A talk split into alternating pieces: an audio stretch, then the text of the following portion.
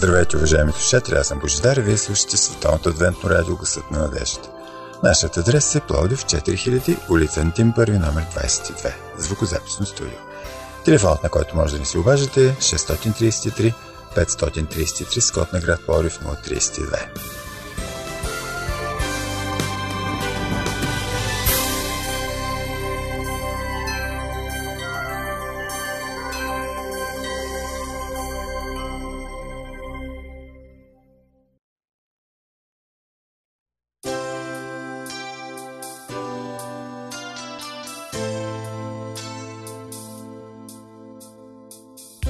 Тръгнали сме на някъде.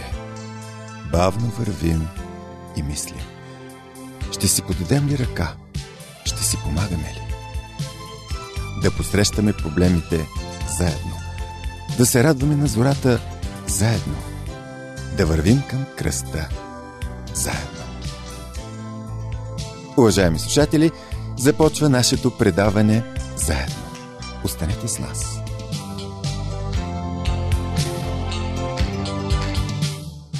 Днес предаването заедно ще ви представим темата Той ще ти показва какво да правиш.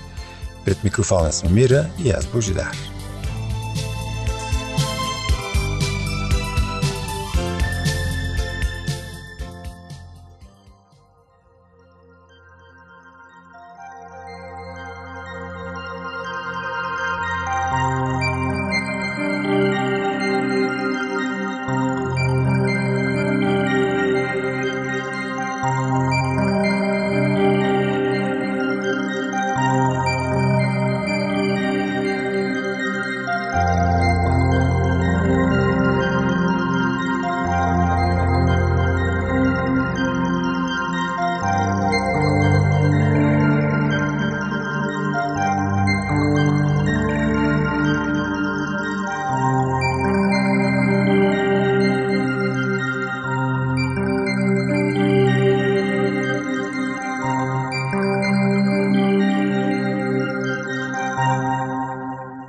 Много често ние попадаме в ситуация, при която не знаем какво решение да вземем. Да, искани сме. Искаме да постъпим по възможно най-правилния начин, но информацията, която получаваме е противоречива. Ако попитаме наши доверени приятели как да постъпим в дадена запретена ситуация, те ни дават точно обратни мнения, т.е. противоречиви, взаимно изключващи се даже понякога. И това вместо да ни помогне, често води до по-голямо объркване. Разбира се, това не означава, че не трябва да се консултираме и съветваме, но означава и нещо друго. За да бъдем пълноценни Божии чеда, трябва във всички моменти от своя живот да търсим помощ отгоре. Унази помощ, която е винаги на наше разположение. Нея можем да получим по всяко време, стига да се доверим на силата на Божието Слово. Понякога сме склонни да даваме едва ли не съвети как Господ да постъпи с нас или с някои наши близки. Превръщаме се, волно или неволно, в негови консултанти. Но дали това е решението на нашите проблеми?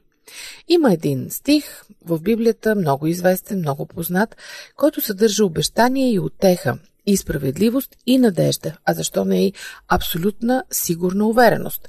Това е 1 Коринтени 10.13. Никакво изпитание не ви е постигнало, освен това, което може да носи човек. Но верен е Бог, който няма да ви остави да бъдете изпитани повече, отколкото ви е силата. А заедно с изпитанието ще даде изходен път, така че да можете да го издържите. Психологическите прозрения, които са в хармония с писанието, са добри, но най-голямата сила, която наистина може да освобождава, е силата на Божието вечно безпогрешно Слово. Когато се обръща към учениците си, Исус казва и ще познаете истината, и истината ще ви направи свободни. Цитат от Йоан 8.32 Ако вярваме, че Библията е категоричното Божие Слово, ще можем да предложим на всички и на себе си единственото нещо, което невярващите психолози и онези християни, които нямат пълно доверие в писанията, не биха могли да ни предложат. Надежда. Подкрепени от едно високо мнение за писанията, можем да тръгнем към всеки проблем с пълната увереност, че някъде в Библията има разрешение за него. Нещо повече, ще можем винаги да разчитаме на мъдър съвет, който да ни окаже неоценима помощ във всякакви критични ситуации. Какви са тези критични ситуации, в които можем да изпаднем? Първата ситуация може да се охарактеризира като Чувствам се вътрешно опустошен. Първо трябва да се уверим, че вътрешното объркване, вътрешното опустошение не идва от Бога. Бог не си прави ефтини експерименти с нас. Той не обича и желая да бъдем щастливи. В Филипяни 4 глава 6 и 7 стихове той ни казва Не се безпокойте за нищо, но във всяко нещо с молитва и молба изказвайте прошенията си на Бог с благодарение и Божият мир, който никой ум не може да схване, ще пази сърцата ви и мислите ви в Христа Исуса. Понякога ни нападат мисли, които могат да бъдат формулирани последния начин. Никога не ми е вървяло толкова на зле. Какво става с мен? Повечето от нас се изкушават да дават оценки на обстоятелствата, особено когато имаме проблеми. Изхождаме от собствената си гледна точка. Сякаш не можем да прозрем крайния резултат, който Господ очаква от нас. Живеем на тази планета като всички останали и не сме захлупени в специална барокамера. Разболяваме се, страдаме и умираме. Неуспехите в живота само трябва да ни амбицират за нови победи, да ние сме Божии чеда. Когато шофирате по магистралата и видите знак пътя е в ремонт, как реагирате? Натискате повече гъста ли? Започвате да обвинявате другите, да речем магистралната полиция, или просто намалявате скоростта, докато премине този участък? А защо да ни приемем, че когато не разбираме дадено обстоятелство в нашия живот, най-доброто нещо е не да правим прибързани действия и да вземем погрешни решения, а просто да почакаме, да помислим трезво, да се взрем в далечината – да не би пък Господ да ни е поставил някакъв предупредителен знак, с което иска нещо да ни каже. Но какъвто и знак да видим, той ще съдържа поне един елемент в себе си, т.е. надпис. Човече, почакай, аз работя, ще те изведа на сигурно място. Нека прочетем два библейски текста в подкрепа на това. Първият е в Филипяни 2 глава 13 до 15 стихове. Защото Бог е, който според благоволението си действа във вас и да желаете това и да го изработвате. Вършете всичко без роптание без препиране, за да бъдете безукорни и незлобиви, непорочни Божии чеда, сред опако и извратено поколение, между които блестите като светила на света. И другия текст от псалмите, 138 псалм, 7 стих. Даже ако премина през утеснение, ти ще ме съживиш, ще простреш ръката си против гнева на неприятелите ми и десницата ти ще ме избави. Изпадаме понякога в следното състояние. Казваме си, християнският живот е изпълнен с толкова много правила. Чувствам се притеснен от тях. Няма ли свобода в това да си християнин? Има ли област в техниката, изкуството, изобщо в живота, която да не е подчинена на определени правила? Защо се създават правилата? Да, възможно е някъде да се подхожда прекалено формално или бюрократично, но въпросът с християнството не е такъв. Бог е нашият създател. Той със сигурност ни обича и иска да ни съхрани, да ни предпази от всякакви лоши влияния или болести. Трудно ли е за едно птиче да лети и пее? За този, който е влюбен, трябва ли да му заповядаме да обича? Не е ли същото, когато обичаме Бога и му се доверяваме? Първо Яново, 5 глава, 3 стих. Защото ето що е любов към Бога. Да пазим Неговите заповеди, а заповедите му не са тежки. Трябва, уважаеми слушатели, обаче да подчертаем едно важно обстоятелство. Да спазваме онези заповеди и правила, които в основата си носят божествения елемент на справедливост, красота и хармония. Много хора, много лидери, желанието си да извисят на преден план своето его, поставят огнетяващи правила, които затормозяват както християнство с човешки традиции, така и много други неща от живота, които нямат библейско покритие.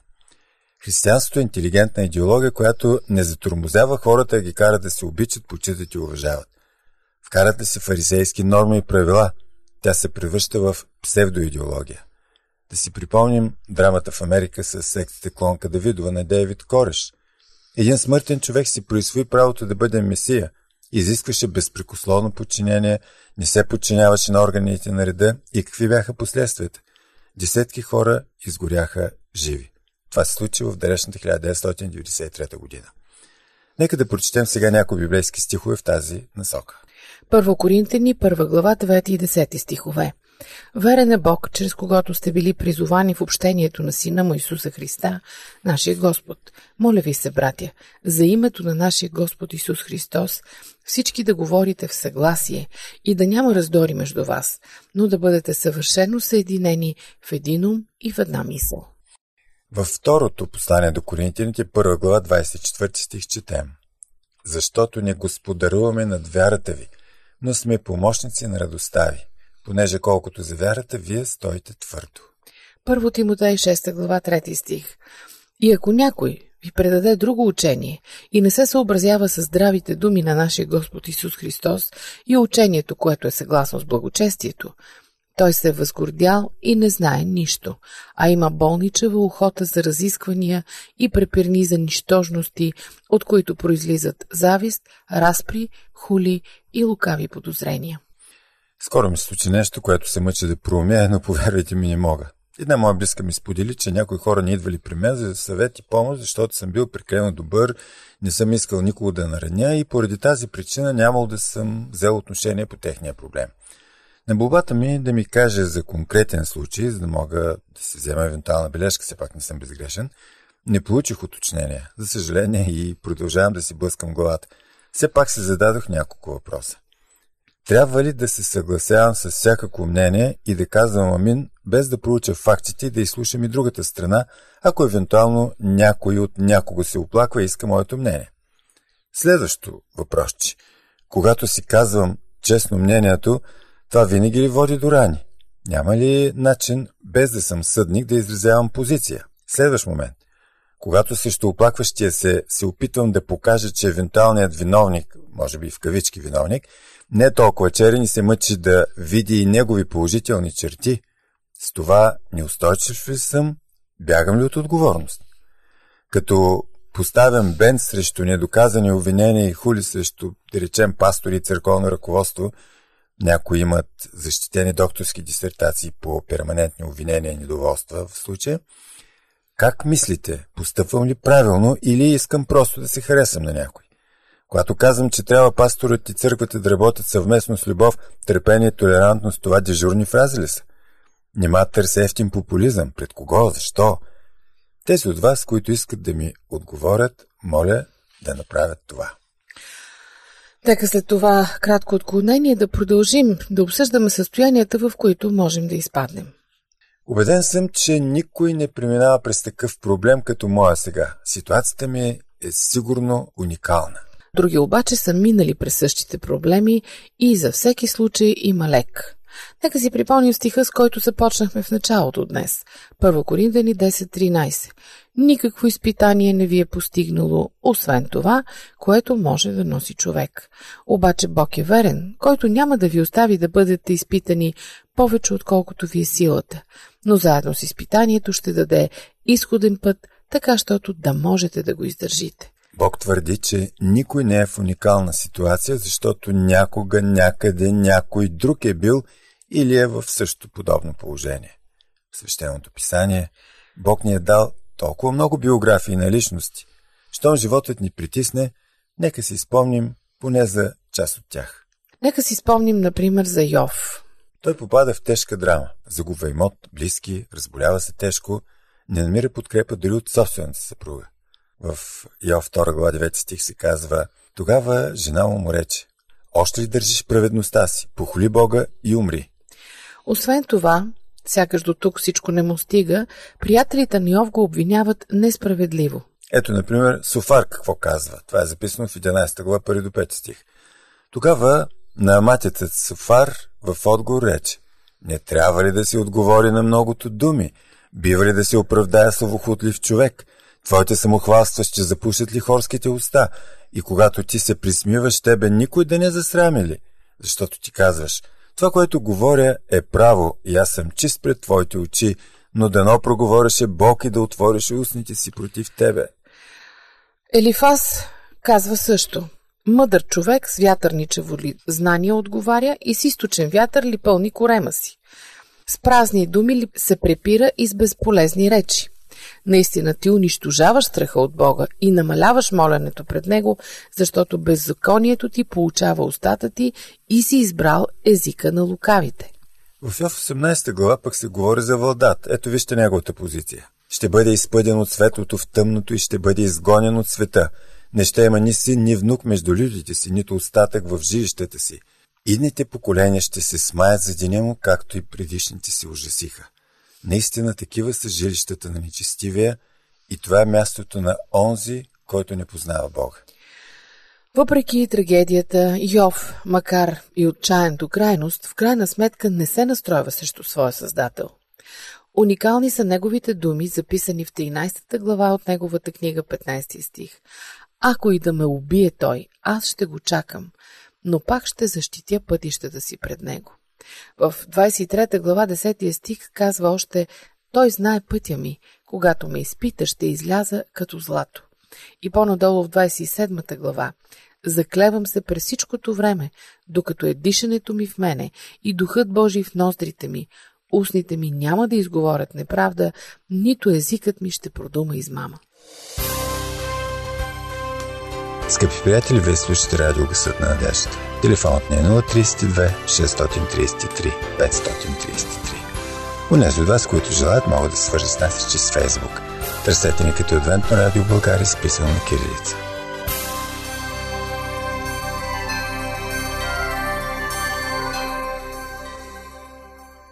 Следващото състояние, в което можем да изпаднем, то се характеризира със следните мисли. Измъчват ме потискащи мисли. Опитвам се да ги премахна, но това ми струва много енергия, а не виждаме изход.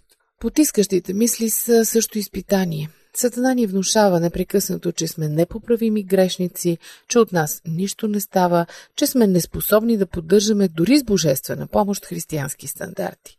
Използва всякакви методи и технологии, за да ни внуши, че сме едно грешно нищожество. Само, че за това нищожество Исус е пролял кръвта си. Да, ние сме грешници, но не само. Ние сме още нещо. В 1 Петрово 2 глава 9 стих нека си припомним какво казва апостолът. Вие обаче сте избран род, царско свещенство, свят народ, люде, които Бог придоби, за да възвестява превъзходството на този, който ви призова от тъмнината в своята чудесна светлина. Вярващите не трябва да живеят с потиснато самочувствие. Да бъдеш скромен не значи да бъдеш смачкан. Имам чувството, че ме наскърбяват, накъдето и да се обърна. Защо Бог допуска това? Първо трябва да сме наясно, че живеем на планета с объркана ценностна система. Твърде възможно е често да ни се подиграват и да ни обиждат точно за това, че се стараем да следваме положителни стандарти. Естествено, на никого не е приятно да бъде несправедливо обвиняван и обиждан. Когато си подредим приоритетите по правилния начин обаче, тогава ще се научим да гледаме по-философски на този въпрос. Ето няколко текста, които могат да ни помогнат в тази посока. Първо Петрово послание, 2 глава, 12 стих и 15-16. Да живеете благоприлично между езичниците, защото относно това, за което ви удумват като злодейци, да прославят Бога във времето, когато ще ги посети, понеже виждат добрите ви дела, защото това е Божията воля, като правите добро да затулите устата на невежите и глупови човеци, като свободни обаче не употребяващи свободата за покривало на злото, но като Божии слуги. Римляни 8.28 но знаем, че всичко съдейства за добро на тези, които обичат Бога и са призовани според Неговото намерение. Страхувам се да умра. Нищо, което си казвам, не примахва този страх. На един некролог били записани следните думи. Смърт посивяла, твоят съд е лъжлив, животът на тебе се смее. Само, че на тази земя няма по-жесток враг от смъртта. Евентуално можем да удължим живота с по-здравословен начин на живот, но сме безсилни пред природните стихии, катаклизмите, катастрофите, случайните трагедии. Извън свещеното писание няма никаква отеха. На помощ отново ни идва Библията. 1 Коринтияно 15 глава 12 до 19 стихове. Ако се проповядва, че Христос е възкресен от мъртвите, как казват някои между вас, че няма възкресение от мъртвите? Ако няма възкресение на мъртвите, то нито Христос е бил възкресен, и ако Христос не е бил възкресен, то празна е нашата проповед, празна е и вашата вяра. При това ние се намираме лъжесвидетели Божии, защото свидетелствахме за Бога, че е възкресил Христа, когато не е възкресил, ако е тъй, че мъртвите не се възкресяват. Защото ако мъртвите не се възкресяват, то нито Христос е бил възкресен. И ако Христос не е бил възкресен, суетна е вашата вяра, вие сте още в греховете си, тогава и тия, които са починали в Христа, са погинали. Ако само в този живот се надяваме на Христа, то от всички човеци ние сме най-много за съжаление. Първо Коринтени 15.26 И смъртта, най-последния враг, и тя ще бъде унищожена. Първо Солунци 5.23 А сам Бог на мира да ви освети напълно и да но се запазят непокътнати духът, душата и тялото ви без порок до пришествието на нашия Господ Исус Христос. Следващо състояние. Бях засегнат от онези, които са ми най-близки, които обичам. Как да се справя с тази болка? За съжаление, това е тежко състояние, но не е. В този случай трябва да се молим за мъдрост и да не отвръщаме по същия начин. Да правим това, което зависи от нас. Да станем врагове на омразата и отмъщението. Най-прекрасният библейски пример е Йосиф. Като младеж той е продаден от своите родни братя на търговци. Минава през различни перипетии в живота, но в крайна сметка става министър-председател на Египет. Ето как постъпва той със своите родни братя, които след много години идват при него за помощ, без да знаят кой е той. Четем в 45-та глава на Битие, първи до пети стихове. Тогава Йосиф не можа вече да се стърпи пред всички онези, които стояха пред него и извика Изведете всички от пред мене и не остана никой при Йосифа, защото той се откри на братята си. И заплака с глас. Та египтяните чухат още и фараоновия дом – и Йосиф каза на братята си. Аз съм Йосиф. Баща ми жив ли е още? Но братята му не можеха да му отговорят, защото се смутиха от присъствието му. Тогава Йосиф рече на братята си, елате близо до мен, моля ви. И те се приближиха. И рече им, аз съм брат ви, Йосиф, когато вие продадохте в Египет. Сега не скърбете, нито се окайвайте, че ме продадохте, понеже Бог ме изпрати пред вас, за да опазя живота. Обесърчавам се, защото въпреки всичките ми усилия, все още имам толкова слабости в християнския ми живот.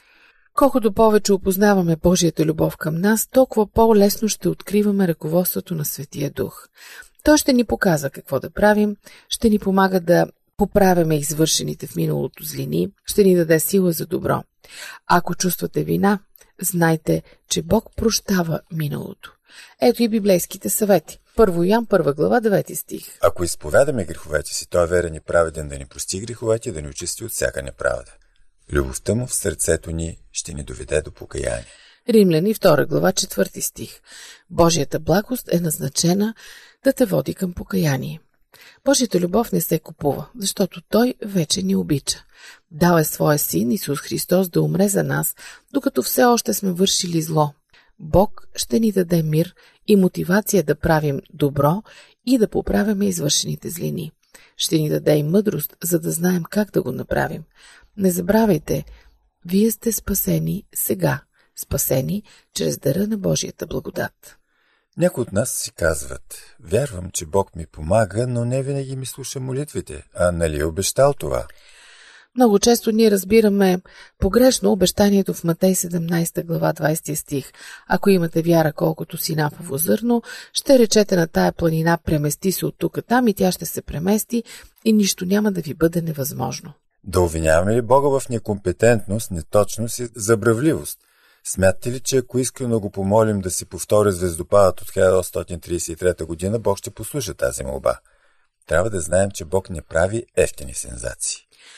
Нашите колебания се решават отново чрез Словото. Ключовият текст е 1 Яново, 5 глава, 14 и 15 стихове. И увереността, която имаме спрямо Него е в това, че ако просим нещо по Неговата воля, Той ни слуша. И ако знаем, че ни слуша за каквото и да го помолим, знаем, че получаваме това, което сме поискали от Него. И така, скъпи приятели, запознахме ви с някои примерни състояния от християнския живот. Нюансите са много, но изводът е един – Помощта, от която се нуждаем, е винаги на наше разположение. Но дали ще я приемем, зависи от нас. Важното е, че има изходен път.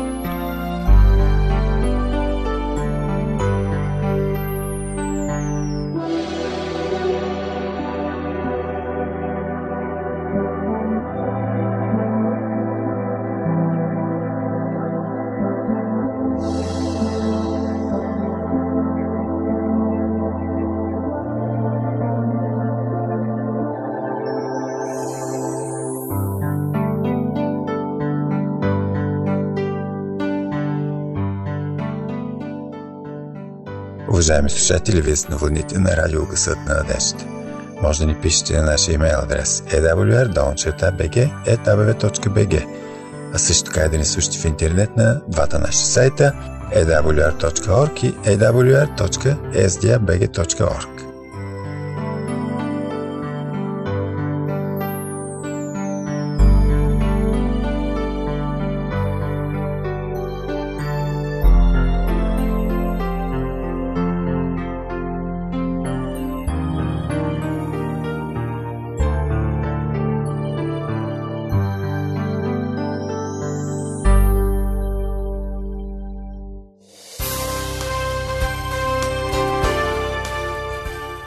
Уважаеми слушатели, вие бяхте с радио на надеждата. Припомням ви нашия адрес Плодив 4000, улица Антим 1, номер 22. Звукозаписно студио. Слушайте предаването заедно следващия вторник по същото време на същата частота. До чуване!